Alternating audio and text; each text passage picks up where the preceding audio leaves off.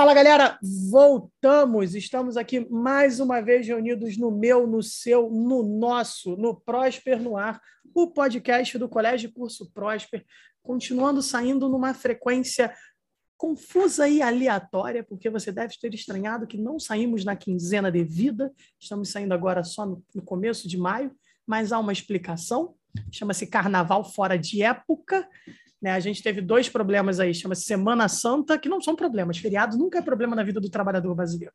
Muito pelo contrário. Mas, quando você tem uma agenda, a coisa fica mais complicada. Por quê? Porque a maioria da galera que estava programada para gravar estava viajando no Carnaval, estava na Semana Santa. Então, a gente preferiu jogar para frente esse podcast. Então, a gente não saiu naquele momento. O podcast agora está saindo.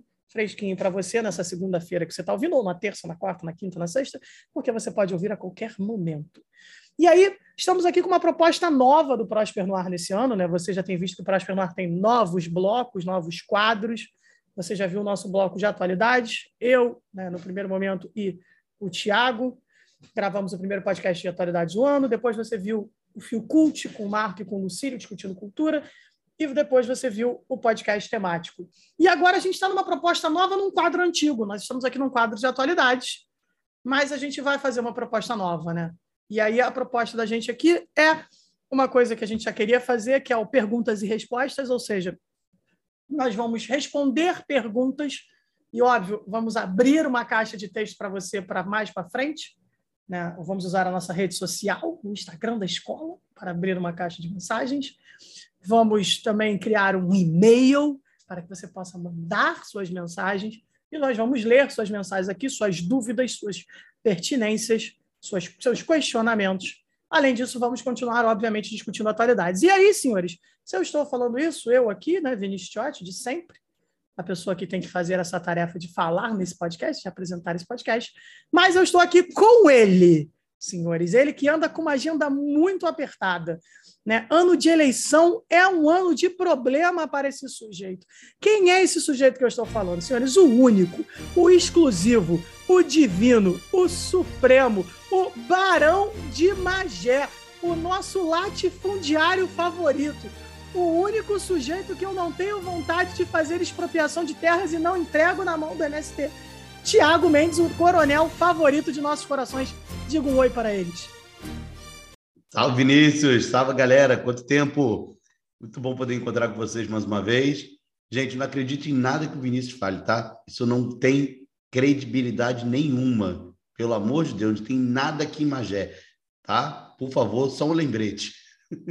Olha só, Magé tem coisa assim, Magé é um lugar bonito, você tem uma casa muito bonita, uma casa no estilo colonial e afins, mas assim, pode ser tudo mentira o que eu estou falando, não importa, Tiago, não importa porque alunos que não te conhecem viraram para mim e falaram assim, Tiago Mendes é o barão de Magé? Aí eu, já ficou.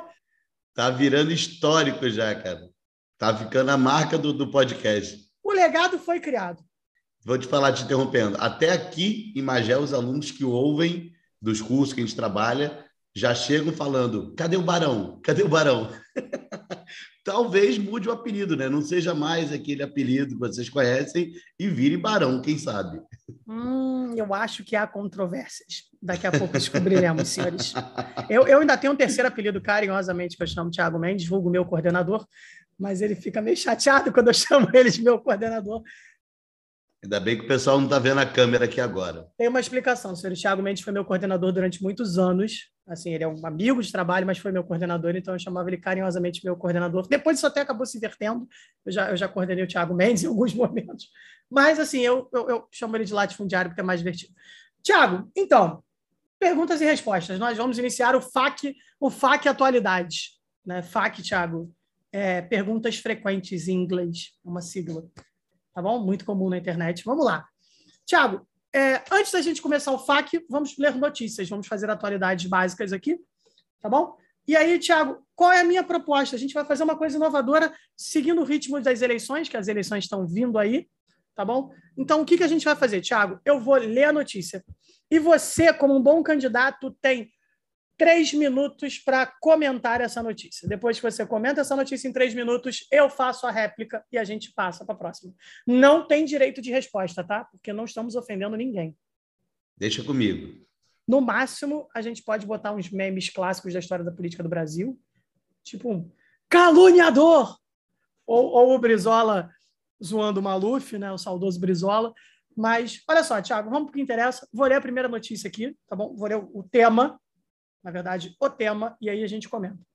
Tiago, notícia fresca, nova, saiu do forno agora, diz respeito à questão política na Ucrânia, né? As tensões políticas, também conhecidas como guerra, porque guerra nada mais nada menos do que política como por outros meios, já disse o Clausewitz lá em 1815. E aí, falando de Ucrânia e Rússia, nós temos uma notícia recente de que a União Europeia está decidindo trazer para o seu plenário o debate da possibilidade de embargar a compra de petróleo vindo da Rússia. Para quem está nos ouvindo, significa o seguinte, que a União Europeia vai decidir não mais comprar petróleo da Rússia. Ah, a União Europeia pode fazer isso? Pode, porém isso tem que ser discutido no plenário da União Europeia, né, no Congresso Europeu, e isso só é aprovado se for unânime, senhores. Todos os países membros da União Europeia têm que concordar.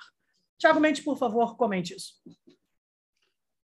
Bom, Vinícius, a parada é o seguinte.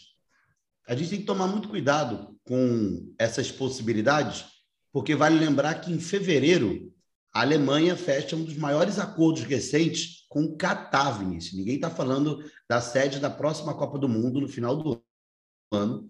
E a Alemanha começa a comprar gás natural do Catar, sabe?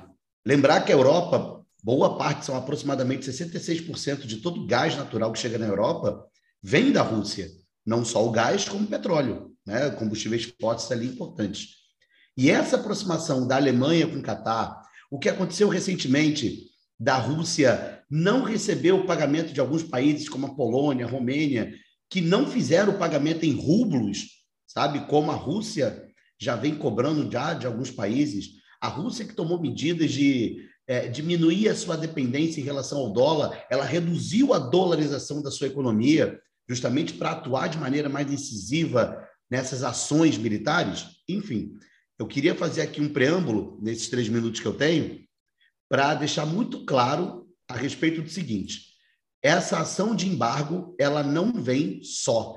Isso é mais uma das mais de 100 sanções que a Rússia já recebeu, contando todos os países que já se posicionaram contra o conflito, né? E que Vladimir Putin já se posicionou dizendo: haverá retaliações, teremos retaliações.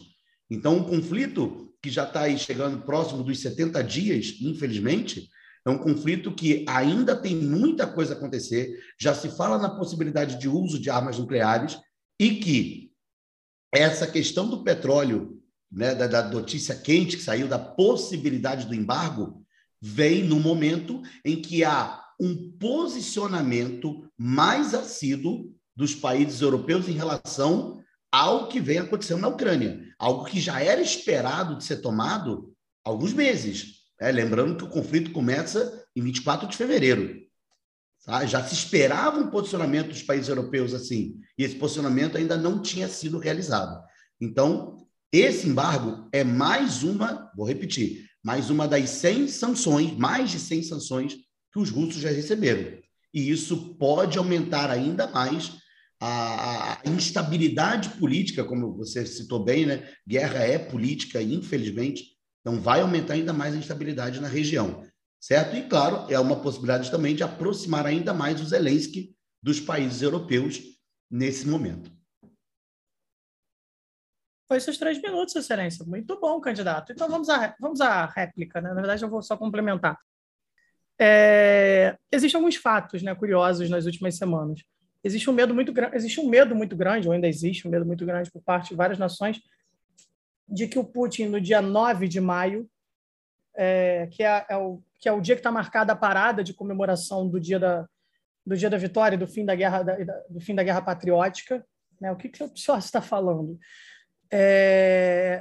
O 9 de maio vai ser usado para comemorar a rendição alemã na Segunda Guerra Mundial.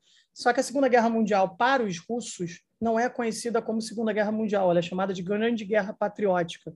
É comum algumas guerras mudarem de nomes por questões de identidade nacional. Por exemplo, a gente aqui no Brasil fala que é Guerra do Paraguai, porque a gente se sente agredido pelo Paraguai, então a culpa é da Guerra do Paraguai. Mas no resto da América Latina a gente vê que é a Guerra da Tríplice Aliança, né? Brasil, Argentina e Uruguai. E aí os soviéticos chamam de Grande Guerra Patriótica, porque os soviéticos, perdão, hoje os russos, né, mas a origem é dos soviéticos, porque a União Soviética foi invadida e a gente tem que lembrar que as baixas na Segunda Guerra Mundial, as maiores baixas da Segunda Guerra Mundial estão no leste europeu, né? Estão no leste europeu. É papo de 30 milhões de mortos, aproximadamente, dos 60 milhões de mortos da Segunda Guerra Mundial. Então, os danos foram muito maiores para a União Soviética e adjacências. Por isso que existe essa relação muito profunda com a comemoração de ter vencido o nazismo. E aí, o que a galera acredita é que, assim, temeu por muito tempo que o Putin pode usar, né? Que ainda não aconteceu quando a gente está gravando esse podcast, a parada da Grande Guerra Patriótica para decretar um aumento da intervenção militar, ou, de fato, como a gente pode falar, uma guerra mesmo, né? A gente sabe hoje que a Rússia ainda não entrou para valer numa escala total de guerra. Ela até agora não falou assim, ela não considera que está em guerra, né? Ela considera que está fazendo uma intervenção. A gente chama de guerra, óbvio, por questões, mas a Rússia não entrou com sua máquina de guerra de fato. E entrar com a máquina de guerra da Rússia abre o que o Tiago falou, o medo nuclear. Mas o que a gente pode dizer por enquanto é que segue o conflito. E provavelmente, assim, se tiver alguma mudança muito radical no conflito, a gente vai fazer um podcast rápido para discutir isso, né? Então, vamos aguardar os próximos episódios. Tranquilo, Barão?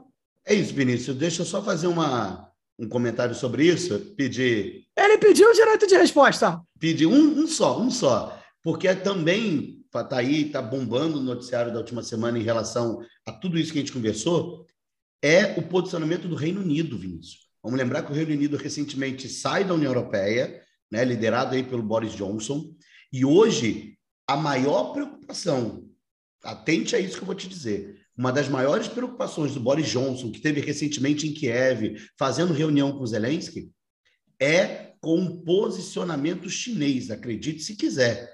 Tá? Essa semana foi fechado um acordo histórico entre Reino Unido e Japão, certo? Com um temor de uma expansão ainda maior da China em toda a região da Bacia do Pacífico. Tá? Isso, claro, enquanto o noticiário, enquanto as atenções internacionais estão voltadas para essa região do leste da Europa, na fronteira da Rússia, a China vem mantendo laços comerciais em franco crescimento. E isso já preocupa o Japão na região da Bacia do Pacífico. Tá? Então, foi fechado um acordo histórico recentemente, essa semana, o acordo com o Reino Unido, e que pode dar novos rumos, tá, a políticas sendo realizadas nessa área da Bacia do Pacífico. Tá? Só fazendo esse complemento, porque a gente tem um olhar todo voltado para o conflito, tá, que o Putin não gosta de chamar de guerra, a gente sabe disso, mas, ao mesmo tempo, outras ações estratégicas estão acontecendo com países tidos como parceiros, diríamos assim, parceiro de um, parceiro de outro, como é o caso chinês, como é o caso do Reino Unido, e por aí vai. Vou seguir o tópico, tá? E aí vamos para o segundo tópico, Tiago. Eu gostaria muito que você comentasse sobre a onda de calor que atingiu a Índia nas últimas semanas, batendo temperaturas acima de 50 graus durante o dia. Recentemente, Nova Delhi bateu 48. Mas teve lugar da Índia que bateu 53. Sensação de quase... Teve uma área lá com sensação de 56, 57. Não quero nem pensar o que deve ser isso, porque a gente com sensação de 41 aqui, a gente já está derretendo. Então, por favor, 3 minutos. Então, Vinícius, rapidinho para a gente comentar sobre isso. Vamos primeiro lembrar que esse cenário de que está sofrendo aí as ondas de calor na Índia, isso é reflexo direto, sabe, das mudanças climáticas. A gente está entrando aí no momento em que estamos falando sobre o início das monções de verão, né? Então, hoje, no território indiano, estamos mudando a estação do ano, estão entrando aí as monções de verão. Estamos falando de ondas de calor muito grandes e que, te alerto aqui já, daqui a alguns dias já começaremos a falar sobre os grandes volumes de chuvas. Tá? As monções de verão têm a característica de aumentar grandes volumes de chuvas também, até porque é marcante na região a risicultura, é marcante na região o cultivo do arroz com a técnica de jardinagem, com a técnica das áreas alagadas. Então, o avanço das monções de verão agora já é comum, é uma característica do clima tropical de monções. Só que alinhado a essa questão do avanço das monções de verão, você tem as mudanças climáticas em curso, sabe? Estamos falando de uma região com mais de 1 bilhão de habitantes, sabe? Se você pegar a Índia, Paquistão, Bangladesh, Nepal, sabe? O Sri Lanka, está falando de territórios com quase aproximadamente 1,4 bilhões de habitantes. Tu pega as margens do rio Ganges, são verdadeiros formigueiros humanos. E, gente, isso resulta o quê? Isso resulta em alteração do espaço. Isso resulta em impactos ambientais muito significativos. Então, a mudança relacionada ao avanço do desmatamento, ao avanço dos impactos como um todo, vai resultar nas mudanças climáticas que estamos vivenciando. E essas mudanças climáticas, elas vão, daqui para frente, acentuar eventos catastróficos. Vou repetir o que eu disse aqui. Estamos chegando no período das monções de verão. As monções de verão começam com temperaturas elevadas e, nos próximos dias, entendam, vejam isso no noticiário, começarão as fortes chuvas, sabe? Então, também será parte do noticiário áreas do Paquistão alagando, áreas da Índia alagando, sabe? São eventos que, na teoria, seriam normais, características do clima de monções, mas que, em virtude das mudanças climáticas, esses eventos tendem a ser cada vez mais intensos, cada vez mais catastróficos. E, claro, infelizmente, atinge a maior parte da população pobre, miserável, a maior parte da população que é dependente do trabalho rural, sabe? E aí o impacto social ele é muito grande em cenários como esse, né? Lembrando que são áreas que estão sofrendo aí com falta d'água, com falta de luz, devido às fortes ondas de calor na região. Beleza. Eu realmente, nesse caso, o único comentário que eu posso fazer... Tá pegando fogo, bicho! Porque, cara, surreal. Continua eliminando aí gás carbônico na atmosfera, por favor, gente. Tá bom? Continua para ver o que acontece. É isso, assim, surreal. O Tiago acho que já falou tudo, explicou com tranquilidade, porque a área dele não é minha. Mas eu fico imaginando... Assim, eu sei que quando teve isso na Índia, as escolas fecharam. A saúde pública está sendo afetada, a agricultura está sendo afetada, sabe? Você não tem hoje, você tem problemas graves com eletricidade, sabe? A gente está falando de regiões precárias, socialmente falando, precárias que não estão sendo abastecidas adequadamente com água tratada, sabe? Então, isso está atingindo, o Vinícius e todos que nos ouvem, isso está atingindo a um grande grupo que é de maioria de pobres. Isso tem que ficar ligado. Quando a gente fala nas alterações das mudanças climáticas, a gente tem que lembrar que vivemos num cenário extremamente desigual. E o Sul, o Sudeste da Ásia, tem essa marca. São países muito populosos, são países onde a urbanização é muito acelerada, a industrialização é muito acelerada. E a Índia tem isso no seu território. A Índia tem áreas que se caracterizam muito pela formação de tecnopólos, mas também tem áreas de grande densidade da população nas áreas rurais. A começar por essas margens, né, no vale ali do rio Ganges. E o impacto ambiental ele resulta, sim, nas mudanças climáticas que não são de hoje. Elas já estão acontecendo há décadas e que vão acentuar os eventos catastróficos daqui para frente. Vão ficar ainda piores. Posso passar, Excelência, para a próxima categoria do debate? Que isso, Excelência, porque fiquei até nervoso agora. Então, vamos para a próxima. Essa eu vou ler, tá, Tiago? Notícia de 5 de maio, retirada aqui do site do Tribunal Supremo Eleitoral, Superior Eleitoral, porque não é Supremo, é Superior, TSE. E aí diz, TSE comemora a marca histórica de jovens eleitores nas eleições de 2022. Entre janeiro e abril deste ano, o país ganhou 2.042.817 novos eleitores entre 16 e 18 anos, representando, Tiago, um aumento de 47,2% em relação ao mesmo período em 2018, que foi a última eleição em âmbito federal. Com relação, por exemplo, à eleição de 2014, a gente tem um aumento de 57,4%. Comente. Eu vou começar o comentário, Vinícius, lembrando de 2016 no Reino Unido. Tá? Eu vou deixar bem claro o porquê que eu vou comentar ali. Quando o então primeiro-ministro David Cameron, sabe, ele convoca o plebiscito na Inglaterra para perguntar à população se a população era favorável em permanecer na União Europeia ou sair da União Europeia, a maioria da população na Inglaterra que vai votar, que vai participar, é uma maioria de uma população com uma faixa etária acima dos 38, 40 anos de idade. É uma maioria, e vou te falar, bem acima dos 40, conservadora, sabe? E esse grupo consegue uma aprovação para que, naquele momento, o Reino Unido pudesse votar a saída do bloco. A população se fez ser ouvida. Mas que população? É a população jovem? Não. Os países europeus hoje sofrem muito, um dos problemas que os europeus passam, Portugal está passando muito isso, é a redução da população ativa. Eles estão reduzindo a população ativa, claro, pela queda da natalidade, e isso está impactando diretamente numa falta de mão de obra e no aumento da população idosa, que, na maioria desses casos, é uma maioria conservadora. Então, quando você me lê uma notícia dessa, em que nós temos no Brasil um país que tem um percentual significativo de pessoas que vão participar do pleito, e mais, o Brasil tem hoje, Vinícius, uma coisa que poucos países têm no mundo, né? A gente chama que o Brasil tem um chamado bônus demográfico, onde hoje a maior parcela da população ela não é de jovens, de 0 a 14 anos, e ainda não é de idosos. A maior parcela é de adultos, sabe? Ter esse jovem, a partir dos 16, ingressando no pleito, mostra o quanto a participação dele vai ser decisiva no que nós teremos como direções nesse país.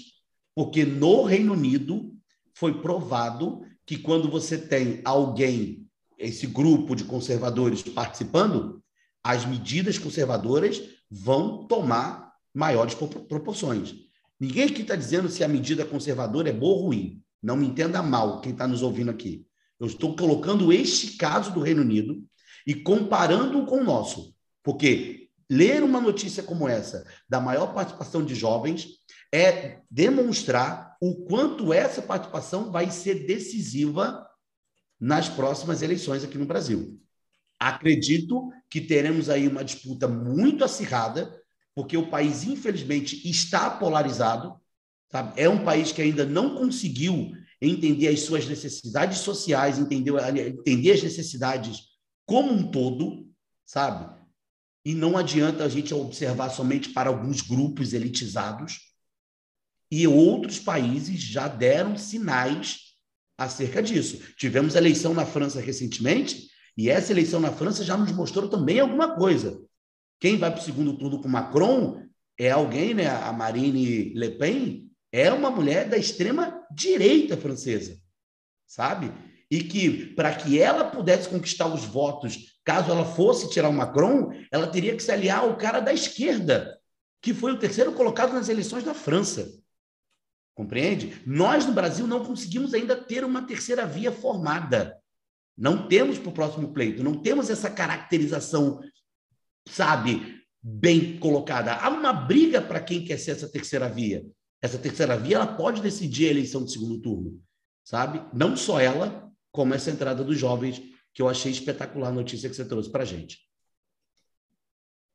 Então, vou comentar. Eu acho muito bonito, achei excelente você trazer o exemplo do Brexit, você traz o exemplo do Reino Unido, que não é só da Inglaterra, então é Inglaterra, Escócia, Gales e a Irlanda do Norte. E aí você me traz o exemplo da França. E eu estou discutindo o Brasil. E aí, Tiago, eu vou te explicar o seguinte. A França é um lugar muito legal.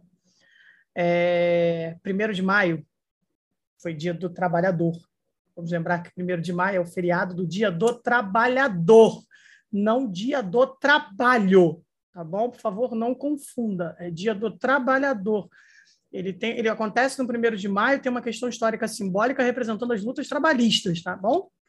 E é muito comum em vários lugares do mundo você ter marchas, passeatas de sindicatos trabalhistas. Eu tenho um amigo na Suécia que me mandou vídeo na cidade que ele está, da galera marchando num domingo, 1º de maio, sabe? E a Suécia, está todo mundo feliz, está tudo muito bem, mas os caras continuam marchando. Na França, a gente sabe que também teve manifestação e, óbvio, tacaram fogo num carro para variar, porque é isso que francês sabe fazer de bom, né? Começa a ter uma manifestação, algum carro vai pegar fogo. A gente já sabe disso. O bolão é quantos vão pegar fogo. Mas por que eu estou te falando isso, Tiago? Me perdoe te interromper. E assim, tem uma das manifestações que são realizadas por bombeiros na França tacando fogo em praças. O bombeiro tacando fogo. Imagina. Mas assim, por que eu estou te falando isso, Tiago? Porque eu acho que aí é um ponto curioso. Existe uma coisa em comum entre os suecos, os franceses e os ingleses. Eles têm educação política. Tiago, eu acho lindo, maravilhoso, concordo com você. Quando eu vejo os meus alunos de 16 até 18 anos falando que tiraram o título de eleitor. Eu fico muito satisfeito quando eu vejo pessoas no Twitter, nas redes sociais, jovens, falando que tiraram o título de eleitor. Acho muito legal a iniciativa da Anitta, do Mark Hamill, do DiCaprio, de uma galera daqui do Brasil fazendo a mesma coisa, acho. Porque eu acho que é isso. A gente tem que lembrar que votar é o exercício primário da cidadania, mas é muito mais do que cidadania, é muito mais do que isso. Agora, existe o segundo problema. Não adianta você tirar título de eleitor agora até o dia 4 de maio, que tinha que ter tirado, e para você votar em outubro, mas se de junho para frente você não fazer um exercício básico de estudar as propostas dos múltiplos candidatos do Brasil. Seja o candidato para presidente da República, seja o candidato para governador, seja o candidato para senador, e seja o candidato para deputado federal e o candidato para deputado estadual, porque é isso que a gente vai votar esse ano. É preciso, principalmente para os cargos executivos, ou seja, governadores e presidentes, que se estude as propostas que esses caras querem fazer no rumo do Estado por 4 anos ou no rumo da União por 4 anos. Eu acho que, assim, além disso, é necessário que você acompanhe os debates. Ainda que, farei rápido aqui, que talvez não, assim, os debates sejam marcados por uma ausência, né, de um determinado candidato, porque a gente já sabe que nas últimas eleições esse candidato ele não apareceu nos debates alegando problema de saúde. Assim, talvez ele tenha que fazer cirurgias, ele tenha problemas de saúde e não vá aparecer nos debates. Talvez, mas a gente sabe que isso pode acontecer. Estou eu aqui debochando, entendedores entenderão. Mas o fato é, senhoras, e aí fica a minha recomendação, parabéns para os jovens que estão nos ouvindo, mas pesquisem. Educação política é necessária, você precisa entender o que o candidato que você simpatiza, que você tem alguma afinidade ideológica, ou que seus pais estão te indicando, seus parentes, seus amigos estão te indicando para votar, o que ele propõe? Para você não votar em pessoas que não coadunam com o seu pensamento. Tá bom? Isso serve para vocês, jovens, isso serve para mim, isso serve para o Tiago, serve para os seus pais, para os adultos que estão nos ouvindo. É necessário que você sempre estude em quem você vai votar. Mas, tirando isso, maneiro. Beleza, Tiago? Você quer acrescentar algum tópico? Não. Acho que nesse ponto a gente consegue mandar bem, e o que eu queria sugerir para quem está nos ouvindo é que nós temos um podcast gravado aqui que explica tudo sobre política. Como é que é o nome daquela nossa amiga? É a Priscila, né? Então, Tiago, eu pretendo gravar de novo mais para frente, discutindo um pouco mais de, não de como é que funcionam as eleições assim, mas um pouco mais de pensamento, de você entender como é que você entende política básica, minimamente e tal. Afinal, ela é uma cientista política, não eu. A gente sempre busca um especialista para discutir as coisas. Tiago, vou sair da parte dos temas, a gente já discutiu alguns temas. E, Tiago, nós temos perguntas. Nós recebemos perguntas. Eu imagino que você também vai começar, depois desse podcast, você vai começar a receber perguntas para mim também, ou para você mesmo, pedindo para responder no podcast, assim como eu vou receber. E aí, Tiago, eu tenho 3 perguntas. Vamos começar devagar, curtinho, leve. São 3 perguntas direcionadas a você. Então, eu vou ler as perguntas e aí, amigo, você vai ter que dar teu jeito de responder. Tá bom? Prepare-se. Lá vem, né? Porque, né? Você conhece seus alunos ou seus ex-alunos? São sempre meus alunos. Saudade deles, por sinal. Ó, beijo grande. A primeira pergunta diz assim, eu vou ler e depois eu digo. Eu vou dizer quem foi a pessoa primeiro e eu digo. Gabriel Pinheiro escreve o seguinte. Bom dia, Peitinho. Grande, Gabriel. Logo, o apelido não caiu ainda. Me diga como está sendo cuidar do seu feudo. Posso responder? Pode. Então, eu já falei que eu não sou latifundiário, não sou fazendeiro, não sou nada disso. Mas, quem sabe um dia, né? Quem sabe? Continuo me distraindo aqui, continuo pegando aqui os finais de semana quando eu posso. Agora eu tô fazendo, Vinícius. Ele vai morrer de rir. Pô, agora eu fiz uma colheita de banana, cara. Esses dias aqui, banana d'água, banana nanica. Vou te falar, totalmente orgânica. No final da minha casa ali, uma parada espetacular. Distribuí para todo mundo, até vizinho ganhou banana aqui. Tu não me mandou banana? Não, até o vizinho, até os vizinhos aqui, mas a gente estava naquela semana de carnaval e banana, quando é orgânica, cara, amadurece muito rápido. Então, eu tirei, então eu tinha que distribuir, até na loja, cara, eu levei e a galera levou um pouquinho daqui também. Pô, bem bacana essa parada aí. Parabéns. É, deixa eu continuar. Não, só um breve comentário, senhores. Eu não terminei de ler a pergunta, mas eu achei muito pertinente o Tiago Mendes falar que um dia ele pode ter um feudo e explorar a mão de obra camponesa num regime de servidão. Devagar, calma. Aí eu vou denunciar ele para o MST. Ele não entende por quê. Deixa eu continuar. E aí ele, o Gabriel Pinheiro continua. E como vão os negócios na agropecuária, levando em consideração seu patrimônio em cabeças de gado? Responda, Tiago, você tem um patrimônio em cabeças de gado? Não, ainda não. Espero um dia ter, sabe? Quem sabe, mas não tenho, não. Infelizmente, não tenho, sabe? O nosso patrimônio aqui é um patrimônio muito simples, é um patrimônio, por enquanto, que dá para o Lourenço administrar comigo. Então, a princípio, quem sabe um dia nos tornaremos aí um dos membros semelhantes aí da família Maggi, né, que são os reis da soja, da pecuária no Brasil, no Mato Grosso. Né? O cara que consegue pagar R$1 milhão para o Rodinei jogar contra o Flamengo naquele jogo, Flamengo Internacional, que inclusive foi fundamental para o Flamengo ser campeão no campeão brasileiro em 2020. Então, é esse tipo de coisa, sabe? Mas eu acho que eu seria um pouquinho diferente, é só um pensamento. Ironizando, obviamente. Ai, ai. Ai, ai, eu vou ficar quieto. Ele ainda diz aqui para você se lembrar que o agro é tech, o agro é pop, o agro é tudo. A essas horas não tem o que falar e falam titica, né? Porque eu não posso falar aqui, senão vão botar aquele pi. Eu li aqui para você, porque para começar com a irreverência. Mas, Gabriel Pinheiro, o Prósper no Ar recomenda que da próxima vez você, por favor, mande uma pergunta pertinente. Zoar o latifundiário a gente já faz de graça. A gente não precisa que você mande a zoação. Mas vamos às perguntas mais sérias, Tiago, por favor. Ana Clara lhe pergunta. Essa semana aconteceu o caso da menina indígena de 12 anos por garimpeiros e logo depois sua tribo foi incendiada. Eu não quis comentar isso porque eu sabia que vinha essa pergunta. E a ex-ministra... Aparentemente, eu não sabia que ela era ex-ministra, estou sabendo aqui agora. É porque ela vai concorrer a um cargo político. Se eu não me engano, ela vem candidata a senadora. Vários ministros deixaram, foram 9 substituídos. Isso. Verdade, Tiago. Muito bem lembrado. E aí a ex-ministra Damares Alves falou, lamento, acontece todo dia.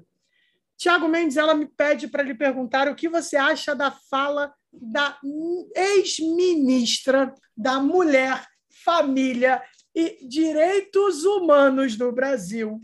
Ela não saiu do cargo, não tem nem uma semana, dizendo que lamenta e que acontece todo dia que uma criança de 12 anos seja estuprada e que, de repente, uma tribo com cerca de 50 pessoas, algo assim, tenha sumido do mar. Primeiro que é um ser humano desprezível.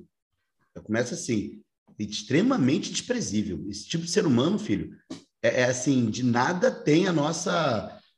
A nossa, sabe, esse tipo de fala, Vinícius, é uma fala nojenta, uma fala bijeta, sabe, um tipo de fala que o ser humano que ainda mais que toca na palavra de Deus constantemente não merece, sabe, a atenção, olhares, sabe, e, na verdade, infelizmente, é uma estratégia desse tipo de pessoa, desse tipo de grupo, de máfia, sabe, é uma estratégia porque você acaba lançando uma cortina de fumaça sobre um verdadeiro problema.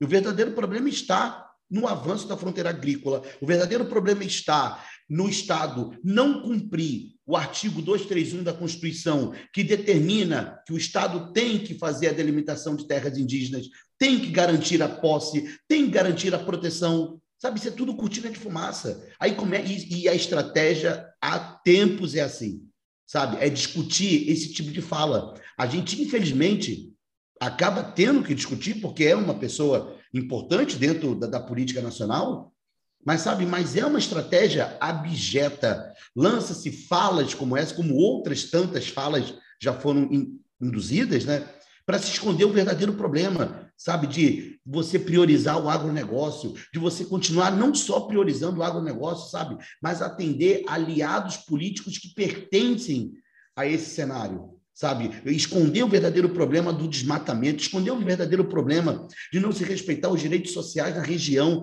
sabe, dos povos tradicionais, principalmente na Amazônia. Isso é uma fala abjeta, o que eu posso te dizer, desprezível. Eu não posso dizer que é uma fala infeliz, porque infeliz é pouco, né?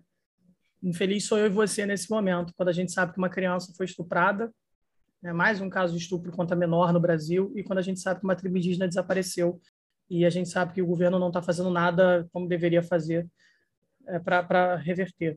Então, acho que isso me deixa infeliz. Mas é o que você falou, infelizmente, Ana Clara, é mais uma... essas falas são intencionais, é cortina de fumaça.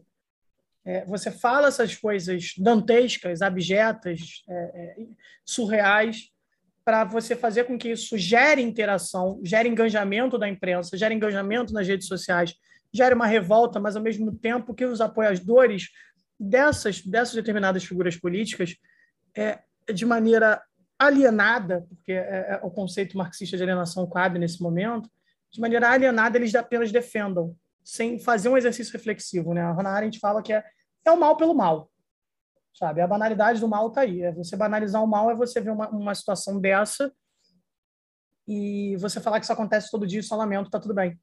É a banalidade do mal. É isso que eu, Vinícius, posso comentar. Mas eu concordo com o Tiago. Assim, é assustador, né? Que bom que ela não é mais ministra. É isso que eu posso comentar. E eu espero que ela não seja eleita nem para síndico de condomínio de Lego. Mas isso não depende de mim. Essa é a... Como diria Ciro Gomes... A democracia é uma delícia, é uma beleza. E eu dei a vida inteira e continuarei dando. Mas ela tem certos custos. Tiago, vamos à terceira pergunta, já que estamos falando que a democracia é uma delícia. Manuela lhe pergunta: Peitinho, você acredita na terceira via?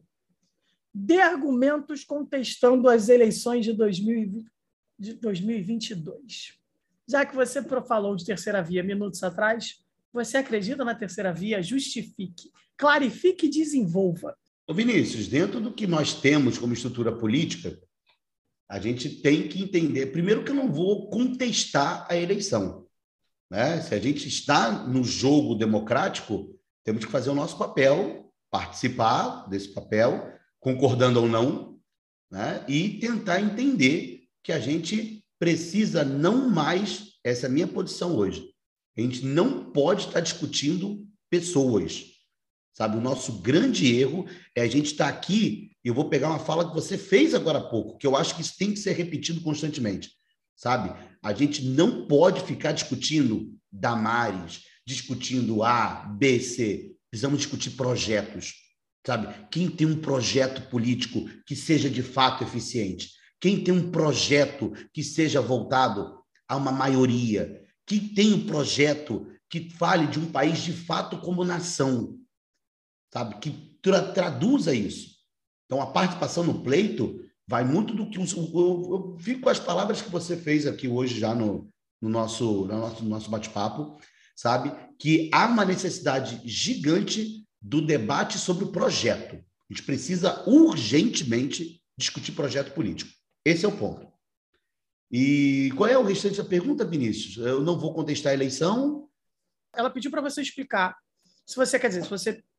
Na terceira via... apartou o contexto das eleições desse ano. É isso que ela pediu. Isso. Então vou continuar com minha... Só para finalizar. Então, acredito que a gente, antes de falar em terceira via, antes de falar no que eu acredito, no que você acredita, Primeiro passo, precisamos começar a olhar quem tem o projeto. Quem tem esse melhor projeto é a fala que fica. E segundo, eu não tenho como acreditar na terceira via porque a mesma não está montada. É uma terceira via que, infelizmente, você está ali, uma briga de cachorro grande, sabe? Para ver quem entra nisso, sabe? Infelizmente, você tem ações como um Ciro, como um Dória, que tentam entrar, mas que, de fato, estão dividindo votos. E aí, cada vez mais, a polarização política torna-se maior. Então, respondendo diretamente à pergunta, não acredito na terceira via, sabe? Não estou acreditando que teremos uma terceira via, de fato, uma terceira via que possa traduzir em um resultado eleitoral no segundo turno, porque se temos uma terceira via forte agora, quando você vai para o segundo turno, essa terceira via pode fazer diferença. Os votos que essa terceira via receber poderão fazer a diferença. E eu ainda não consigo enxergar quem, de fato, pode se posicionar numa terceira via. Tiago, eu vou só comentar uma coisa curiosa. A origem do termo terceira via, ela remete à Guerra Fria. Né? Ela remete no contexto da bipolarização da Guerra Fria. Você tinha a chamada teoria do primeiro mundo, que é o mundo capitalista, a teoria do segundo mundo, que é o mundo socialista. E na década de 50, a partir da descolonização, que vai acontecer com mais intensidade na década de 50, apesar dela já começar logo no pós-Segunda Guerra Mundial, em 1945, a Índia, mas você vai ter várias nações surgindo na África e na Ásia que não querem se alinhar ao capitalismo, não querem se alinhar ao socialismo. E aí elas vão, a partir da Conferência de Bandung, elas vão se considerar uma terceira via. Né? A gente até flerta rapidamente com essa terceira via aqui no Brasil durante o governo do Jânio Quadros, na chamada política externa independente. E aí a gente cria essa ideia de terceira via. Mas, Tiago, por que você está falando isso? Porque quando a gente olha para a terceira via, historicamente, esses caras tentaram fazer um caminho diferente e eles não conseguiram fazer uma terceira via, de fato. Porque os dois polos, né, tanto o socialismo quanto o capitalismo, tanto os Estados Unidos quanto a União Soviética, tentaram o tempo todo sabotar a existência de uma terceira via. Porque ninguém quer ver uma força que vai diminuir seu poder. E é sempre aquele argumento clássico, vamos dizer assim. Vamos usar um exemplo do dia a dia. O Tiago é flamenguista, eu sou vascaíno. E aí, se o Tiago não concorda comigo, o Tiago é meu inimigo. Entendeu? Óbvio que a gente não é inimigo, muito pelo contrário. Ele só escolheu um time com uma história muito problemática. Eu escolhi um time com uma história muito linda. Infelizmente, o time dele está bem, meu time não está tão bem. Mas uma hora isso se inverte. O mundo capota, não gira. Então tá tranquilo. Agora, com caso... A Venezuela aí para mostrar isso, né? É. Eu me referi à expressão o mundo não gira, ele capota. Eu entendi. O fato é que, assim, essa terceira via, eu concordo com o Tiago, essa terceira via não existe. Ela não existe ainda porque ela não se configurou. E pelo andar da carruagem, eu ouso dizer que talvez ela não exista, ela nunca exista. Porque a gente tem que se perguntar se existir uma primeira, uma segunda, uma décima, 45ª via, pouco importa a quantidade, é quem se beneficia. E aí, quando você se criar alguém que se diz a terceira via, olha para quem está se beneficiando com isso. E talvez você perceba que os atores políticos que se beneficiam com isso são os mesmos de outras vias. Então não dá para falar que é uma terceira via.